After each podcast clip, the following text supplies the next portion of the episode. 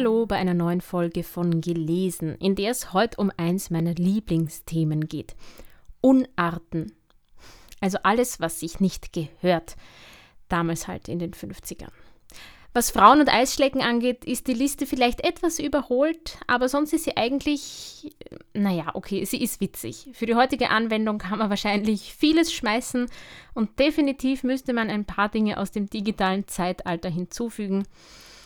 Mein Beschwerdemail an die Wiener Linien ist in Arbeit oder soll ich gleich ein Volksbegehren gegen Musik hören in den Öffis starten, wenn wir es schon so nicht zivilisiert genug schaffen? Ihr ruiniert euch damit eure Ohren, ist euch das klar? Telefonieren mit Lautsprechern ist übrigens vielleicht gesünder, aber auch nur für eure Ohren und nicht für meine Nerven. Und was soll überhaupt dieser neue Trend mit dem Videochatten in der Öffentlichkeit? Könnt ihr das bitte daheim machen? Also, da beschäftige ich mich doch jetzt lieber mit den nichtigen, fast liebevollen Problemen der Vergangenheit. Außer das mit dem Eisessen, das war idiotisch. Aber hört selbst. Unarten. Spielende Hände. Kleine Unarten gibt es die schwere Menge. Lassen Sie uns einige derselben mit spitzen Fingern herausgreifen und unter die kritische Lupe halten. Sicher ist, dass sie nicht aus böser Absicht, auch nicht aus mangelnder Erziehung, sondern völlig unbewusst begangen werden, wobei Männlein wie Weiblein einander an Eifer überbieten. Meist entspringen sie einem gewissen Grad von innerer Vibration, von abzureagierender Nervosität, über die sich der oder die Betreffende keine Rechenschaft ablegt.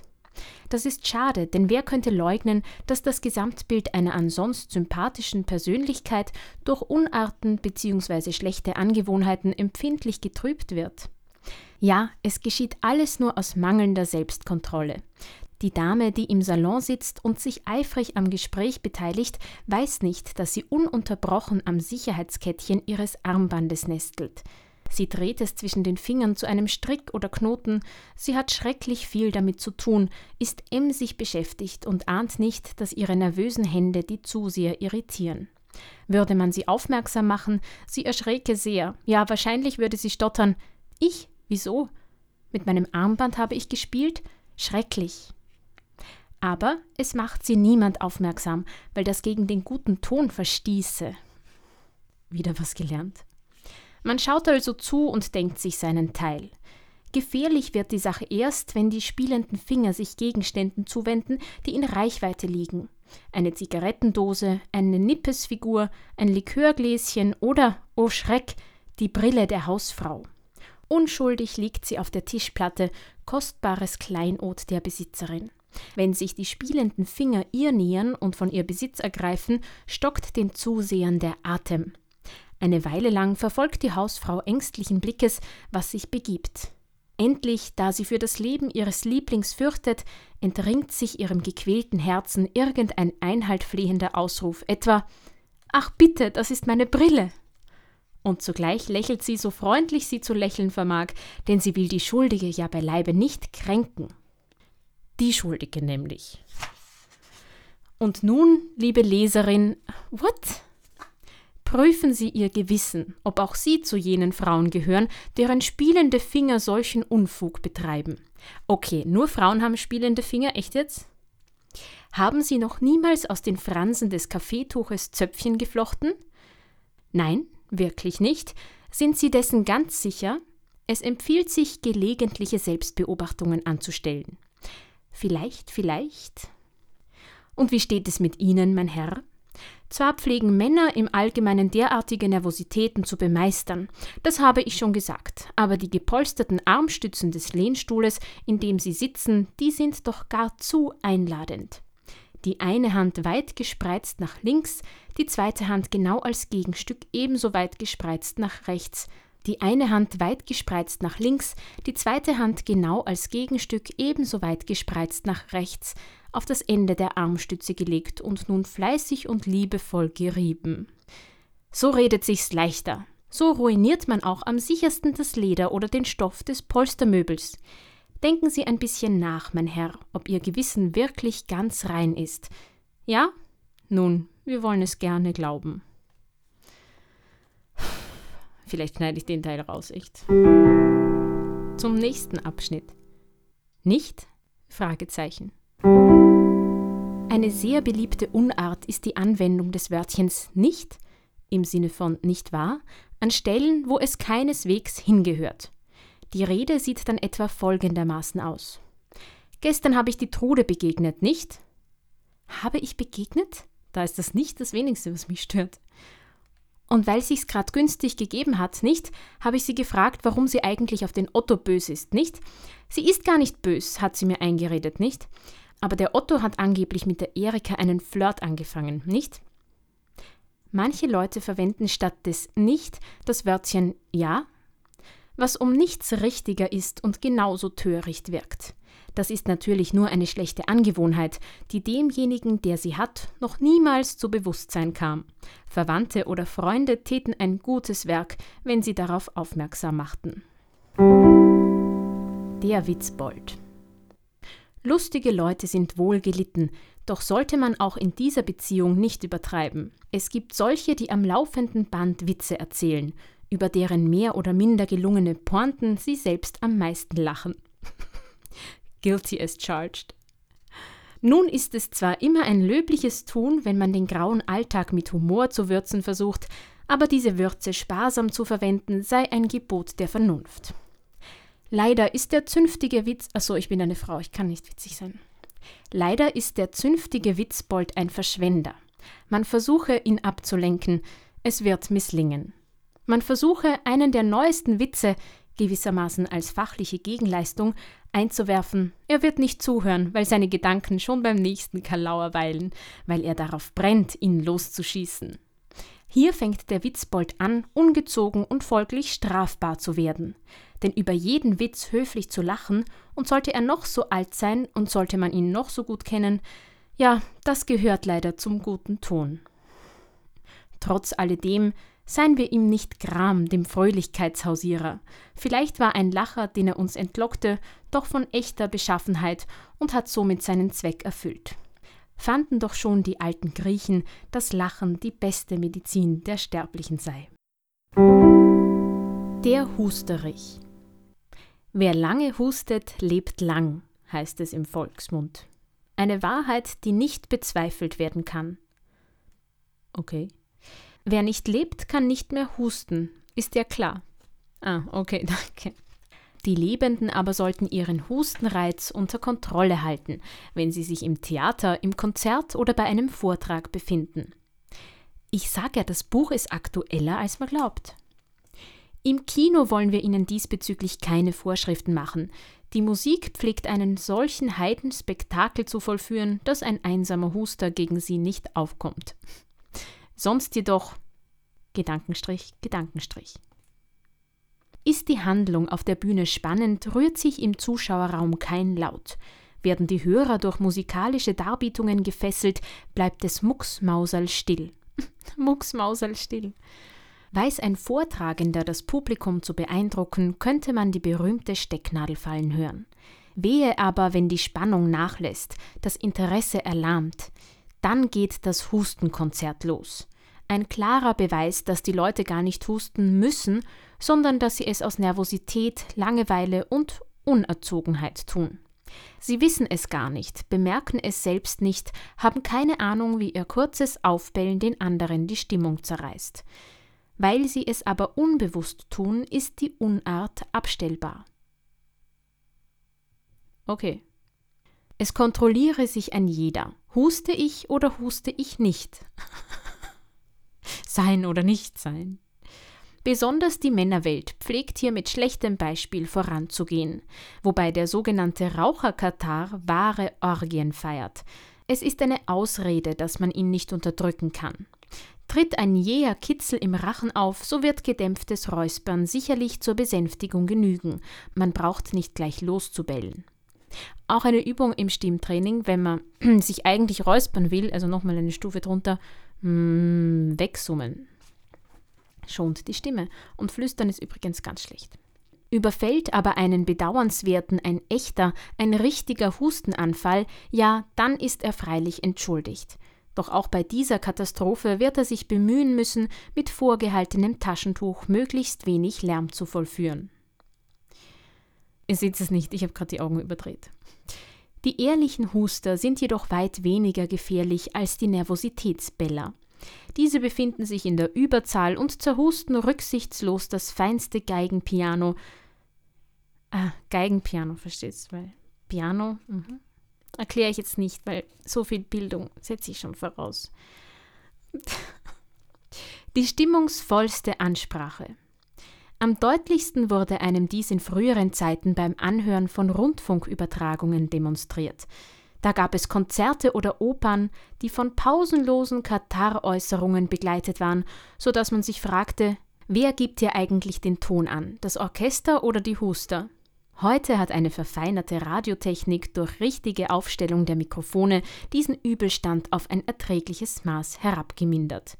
Und heute gibt es das gar nicht mehr. Also nicht das Opern und Konzerte im Radio, weil die gibt es schon noch auf Ö1 mit der perfektesten Tontechnik. By the way. Also, meine Herren, da sind jetzt nur die Herren, okay. Prüfen Sie Ihr Gewissen. Sind Sie ein Husterich? Keine Sorge, wir kommen jetzt wieder zu etwas, was wohl nur Frauen betrifft. Zumindest im Titel. Die Schnupfenliese. Dem Husterich nahe verwandt ist die Schnupfenliese. Zwar macht sie keinen Lärm, aber sie ist weit gefährlicher und geradezu unheimlich verbreitet. Einen Schnupfen zu bekommen, kann man niemandem verbieten. Er tanzt zur kühlen Jahreszeit in der Luft herum. Mhm. Er lauert in zu leichtem Schuhwerk im mangelhaft geschützten Kopf. Kurzum, überall. Ihn zu vertreiben soll nicht gesund sein, heißt es. Außerdem gelingt dies in den seltensten Fällen. Er ist anhänglich wie ein treues Hündchen. Wendet man Mittel dagegen an, dauert er 14 Tage. Tut man nichts, bleibt er zwei Wochen. Manchmal aber verweilt er auch länger, indem er sich heimtückisch von der Nase in die Bronchien, in die Stirnhöhle, in die Ohren oder sonst wohin flüchtet, also in Gegenden, wo er heftige Beschwerden verursacht. Tritt Fieber auf, spricht man von Grippe. Mit einem Wort, der ganze Prozess ist durchaus nicht harmlos. Aus einem leichten Schnupfen wurde schon oft ein durch Monate sich hinziehendes Übel. Der Ansteckungsbezug, ich weiß, es bietet sich irgendwie an, aber irgendwie ist es gar nicht so leicht. Also ich lasse es einfach, den Vergleich zu ziehen oder irgendwelche Parallelen in die Gegenwart. Vielleicht kommt es ja noch, denn der Ansteckungsbacillus spielt hier eine entscheidende Rolle. Das rasche Wort Pa, ich fürchte mich nicht klingt zwar sehr flott und dem Schnupfenbehafteten überaus angenehm in den Ohren, aber in die Praxis umgesetzt hat die Sache ihre Haken. Die Schnupfenliese verstreut bei jedem Nieser, jedem Schneuzer und jedem Schnaufer eine Unzahl von nicht wahrnehmbaren Bazillen. Wer neben ihr sitzt oder steht, ist das bedauernswerte Opfer. Schnupfen gehört zu den Infektionskrankheiten. Es ist statistisch erwiesen, dass mehr als die Hälfte aller Fälle auf Ansteckung zurückzuführen sind. Ansteckungsschnupfen aber pflegt genauso heftig aufzutreten, ja oft noch heftiger als der richtige Verkühlungsschnupfen. Ersterer bricht meist am zweiten oder dritten Tag nach der Infektion aus, während der durch Erkältung verursachte Schnupfen sich manchmal erst am fünften Tag einstellt. Regimentsärzte haben diesbezüglich Beobachtungen angestellt. Nach einer bei schlechtem Wetter vorgenommenen Übung pflegte die Mannschaft erst am darauffolgenden fünften Tag zu erkranken. Erst am darauffolgenden fünften Tag zu erkranken darauffolgenden fünften. Okay, das ist abgekommen. Wie auch immer, dieses darauffolgende vielleicht damals noch eine andere Bedeutung, je nach Betonung gehabt hat. Keine Ahnung. Also nicht am darauffolgenden, sondern am auf die Übung folgenden fünften Tag. Aus dem Gesagten geht eindeutig hervor, dass der Schnupfenkranke, der seinen Mitmenschen gegenüber nicht alle erdenkliche Rücksicht übt, nicht nur unhöflich, sondern viel, viel mehr ist. Er verschenkt Krankheit an Leute, die ihm nichts getan haben. Wie sollen wir uns also verhalten, wenn wir Schnupfen haben? Antwort: Wir sollen unseren Mitmenschen nach Möglichkeit aus dem Wege gehen. Klammer auf, Social Distancing. Klammer zu. Klammer auf, kleiner Scherz. Klammer zu. Wer im Beruf steht, kann das natürlich nicht durchführen. Wo käme man hin, wenn jede Angestellte um eines Schnupfens willen zwei Wochen lang dem Betrieb fernbliebe? Gewiss, das stimmt. Aber während der ärgsten zwei Tage, an denen sich das Übel durch tropfende Nasenschleimhäute im gefährlichsten Stadium befindet, während dieser zwei Tage sollte man, wenn irgend tunlich, doch zu Hause bleiben. Die Geburtsstunde des Homeoffice. Ein Chef, der das nicht einsieht, handelt unklug, denn er gefährdet durch einen einzigen Fall sein ganzes Personal, erzeugt eine sogenannte Grippewelle, die dem Betrieb mehr Schaden zufügt als der zweitägige Urlaub eines einzigen Angestellten. Für diejenigen also, die nicht zu Hause bleiben können, obwohl sie es gewiss gerne täten, gelte die Mahnung, ihre Umwelt vor Schaden zu bewahren, indem sie sich reichlich mit Taschentüchern versehen, niemanden anhusten und so selten wie möglich die mit Bazillen übersäte Hand reichen. Man kann Vorsichtsmaßregeln anwenden, wenn man nur will. Das Achselzucken, was geht's mich an, ob es die anderen auch kriegen, zeugt von jener hässlichen Gesinnung, die ins Millionenfache vergrößert, zu Krieg und Elend führt. Ich hoffe, damit haben Sie nicht auch noch recht. Es geht uns immer etwas an, wenn der Mitmensch leidet. Und wir sollen nicht nur, nein, wir müssen jedwede Handlung vermeiden, die ihn leiden macht, und sei es auch nur durch einen kleinen Schnupfen. Berufstätige sind gezwungen, mit der Straßenbahn oder im Autobus zu fahren. Daran lässt sich nichts ändern. Okay, das Auto war jetzt 1957 schon erfunden, oder? Nicht, dass ich dafür bin, aber ich meine, ich weiß schon, es hat nicht jeder gehabt, aber. Die anderen aber, die an kein Büro und keinen Verkaufsladen gebunden sind, haben die Pflicht, sich während der Erkältung richtig zu verhalten. Man muss nicht mit tropfender Nase zur Friseurin gehen. Es ist rücksichtslos, den Zahnarzt aufzusuchen, denn der Mann hat seine Gesundheit dringend nötig. Man macht selbstverständlich als Verschnupfter keine Besuche und man geht vor allem nicht ins Theater oder Kino. Wer es dennoch tut und damit seinen Nachbarn schädigt, hat kein Anrecht darauf, ein wohlerzogener Mensch genannt zu werden. O ihr Schnupfenliesen, haltet euch nicht für interessant, wenn ihr mit leidendem Lächeln und verstopfter Nase versichert, ich bin entsetzlich verkühlt. Niemand wird euch in diesem Zustand reizend finden, niemand wird euch in diesem Zustand reizend finden, wenn er auch tapfer lächelt, weil er als höflicher Mensch hierzu verpflichtet zu sein glaubt. Schnupfen ist die häufigste aller Erkrankungen. Noch. Sie trifft heute dich, morgen mich. Es verhalte sich ein jeder rücksichtsvoll, solange er sich im Stadium der Übertragungsmöglichkeit befindet. Schnupfenliesen aller Länder, vereinigt euch. Gründet eine Gemeinschaft unter dem Motto Wir niesen im Verborgenen. Die Eislutscherin. An warmen Tagen tut es wohl, sich zu erfrischen. Kein Wort dagegen. Wessen Magen es verträgt, der labe sich nach Herzenslust. Ein nettes Lokal, kleine Tische, zehn Minuten Aufenthalt, just so lange, bis man Himbeer, Schoko, Vanille oder Erdbeereis ausgelöffelt hat, um sich neu gestärkt wieder in den Strudel der Straße stürzen zu können. Alles schön und gut. Aber nicht immer steht das nette Lokal zur Verfügung. Oft ist da nur ein weißbeschürztes Mädchen hinter einer Eistheke, das einem die überquellende Tüte kredenzt. Manchen Leuten gefällt das sogar besser. Sie wollen sich in kein Lokal setzen, sondern ziehen es vor, die Erfrischung gewissermaßen am Wegrand zu pflücken. Besonders das weibliche Geschlecht hat hierfür eine Vorliebe. Irgendwie ist die Sache lustig. Und billig, sehr billig. Ein Spaß, den sich jeder mehrmals am Tage leisten kann. Haben wir nicht in diesem Buche gelesen, dass man auf der Straße nicht essen darf? Siehe Seite 40. Unter Essen versteht man das Kauen von festen Dingen wie Brot, Süßwaren, Obst und so weiter. Eis ist nicht fest und braucht nicht gekaut zu werden. Es hat nur die fatale Eigenschaft, unter Wärmeeinwirkung außerordentlich rasch zu zerfließen. Oh weh, schon ist ein Teil des appetitlichen Hügelchens ins Gleiten geraten und droht auf das Pflaster zu patschen. Also blitzschnell, Zunge heraus und gerettet, was zu retten ist. Schmeckt fein. Aber beeilen muss man sich. Je schneller man schlägt, desto geringer wird die Gefahr des Abschmelzens. Gehört eine Virtuosität dazu, die Zunge flink nach allen Seiten zu drehen und zu wenden. Ein wenig bigsüße Kälte tropft trotzdem über die Finger. Na, macht nichts. Bald ist die Tüte leer und auch die Finger können zum Schluss noch fein säuberlich abgeschleckt werden. So, sind Sie nun fertig, werte Dame? Und haben Sie bei diesem Schleckrekord keinen Augenblick Bedenken gehabt? Hat nichts Sie zurückgehalten, der gesamten Öffentlichkeit Ihre Zunge zu zeigen? Wie? Für gewöhnlich tut man das doch nicht, oder?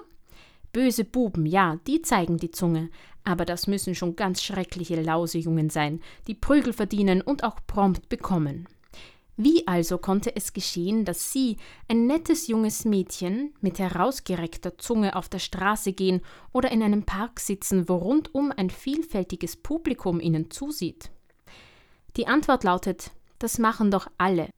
Ja, eben, alle machen es.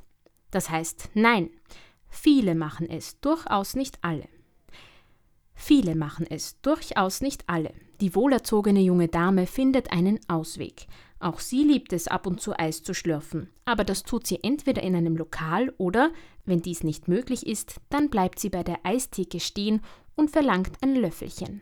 Auch in einen nahegelegenen Park kann sie sich setzen, um sich zu laben. Aber nicht schlecken, bitte. Meist bekommt man ja ein Löffelchen zur Tüte dazu.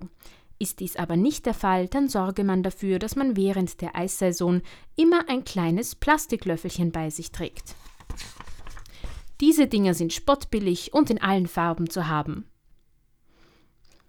Wer es liebt, täglich auf dem Weg ins Büro oder nach Tisch eine kühle Pause einzuschalten, der stecke in seinen verschiedenen Handtaschen solche Löffelchen, dann ist er für alle Eventualitäten gerüstet. Und ich habe gedacht, die Sexanalogie ist das beim Schlecken. Die Zunge aber, werte Damen, die Zunge bleibe dort, wo sie hingehört, nämlich in ihrem reizenden Mündchen. Der Schlampsack. Er existiert in verschiedenen Ausgaben, kleine, mittlere und große. Also das Schlampsäckchen, der Schlampsack und der Champion aller Schlampsäcke. Auch teilt er sich jeweils in zwei Kategorien. In diejenigen, die ihre Umgebung und diejenigen, die ihre eigene Person vernachlässigen. Schlampsäckchen Nummer 1 bemerkt den Staub nicht, der als grauer Schleier auf den Möbeln liegt, setzt sich großzügig über die im Wäscheschrank herrschende Unordnung hinweg und reinigt selten die Eingangstür zur Wohnung. Die Tür? Ups. Dass er oder sie Schlüssel verlegen und ohne Portemonnaie einkaufen gehen, ist an der Tagesordnung. Beim Schlampsäckchen? beim, bei der geringsten Form ohne Geld einkaufen gehen. Uh, uh, uh, uh. Hingegen sieht Schlampsäckchen Nummer 1 tipptopp aus, so es sich auf die Straße begibt und hat ein tadelloses Make-up bzw. Bügelfalten. Schlampsäckchen Nummer 2 hält zwar die Wohnung in Ordnung, vergisst aber, abgerissene Knöpfe anzunähen und schief getretene Absätze reparieren zu lassen dass es mit strähnigem Haar und ungebürsteten Kleidern in der Weltgeschichte herumläuft, wird von ihm nicht als störend empfunden.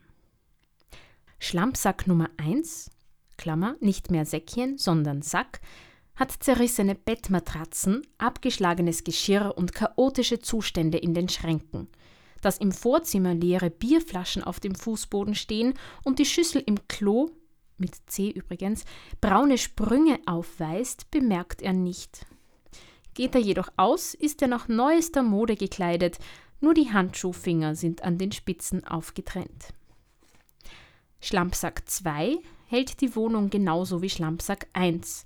Jetzt wird's kompliziert. Hat jedoch schlecht sitzende Strümpfe, macht sich nichts aus Laufmaschen, verliert Schirme und beantwortet niemals einen Brief. Wenn aber ja, dann fehlt das Datum sowie die Hausnummer des Adressaten.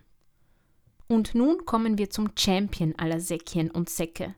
Jetzt bin ich echt gespannt. Dieser vereinigt sämtliche Untugenden von Wohnungshaltung und äußerer Erscheinung in einer einzigen, nicht zu überbietenden Schlamperei. Von ihm als dem abschreckenden Beispiel für alle, die zu ähnlichen Sünden neigen, wollen wir sprechen.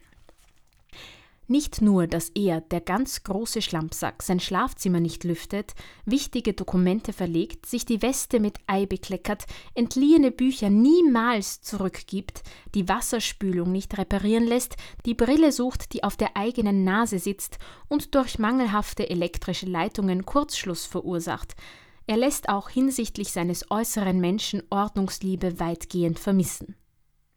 Die Haare werden nicht oder doch nur einmal im Jahr geschnitten, so dass sie sich im Nacken neckisch über den zerfransten Halskragen kräuseln.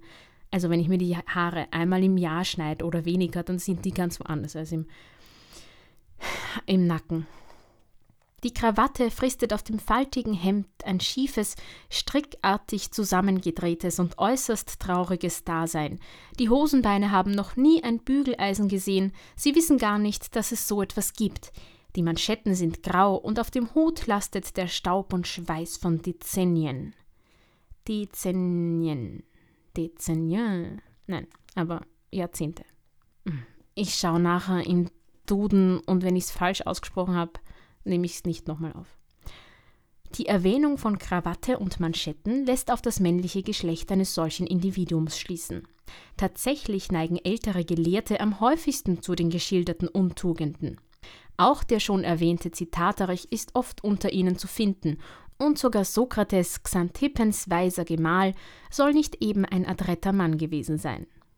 Das Tragische ist, dass unter solch einer fleckigen Weste meist ein gütiges Herz schlägt und dass in dem ungepflegten Kopf große und edle Gedanken wohnen. Darum muss man den Sonderlingen vieles verzeihen.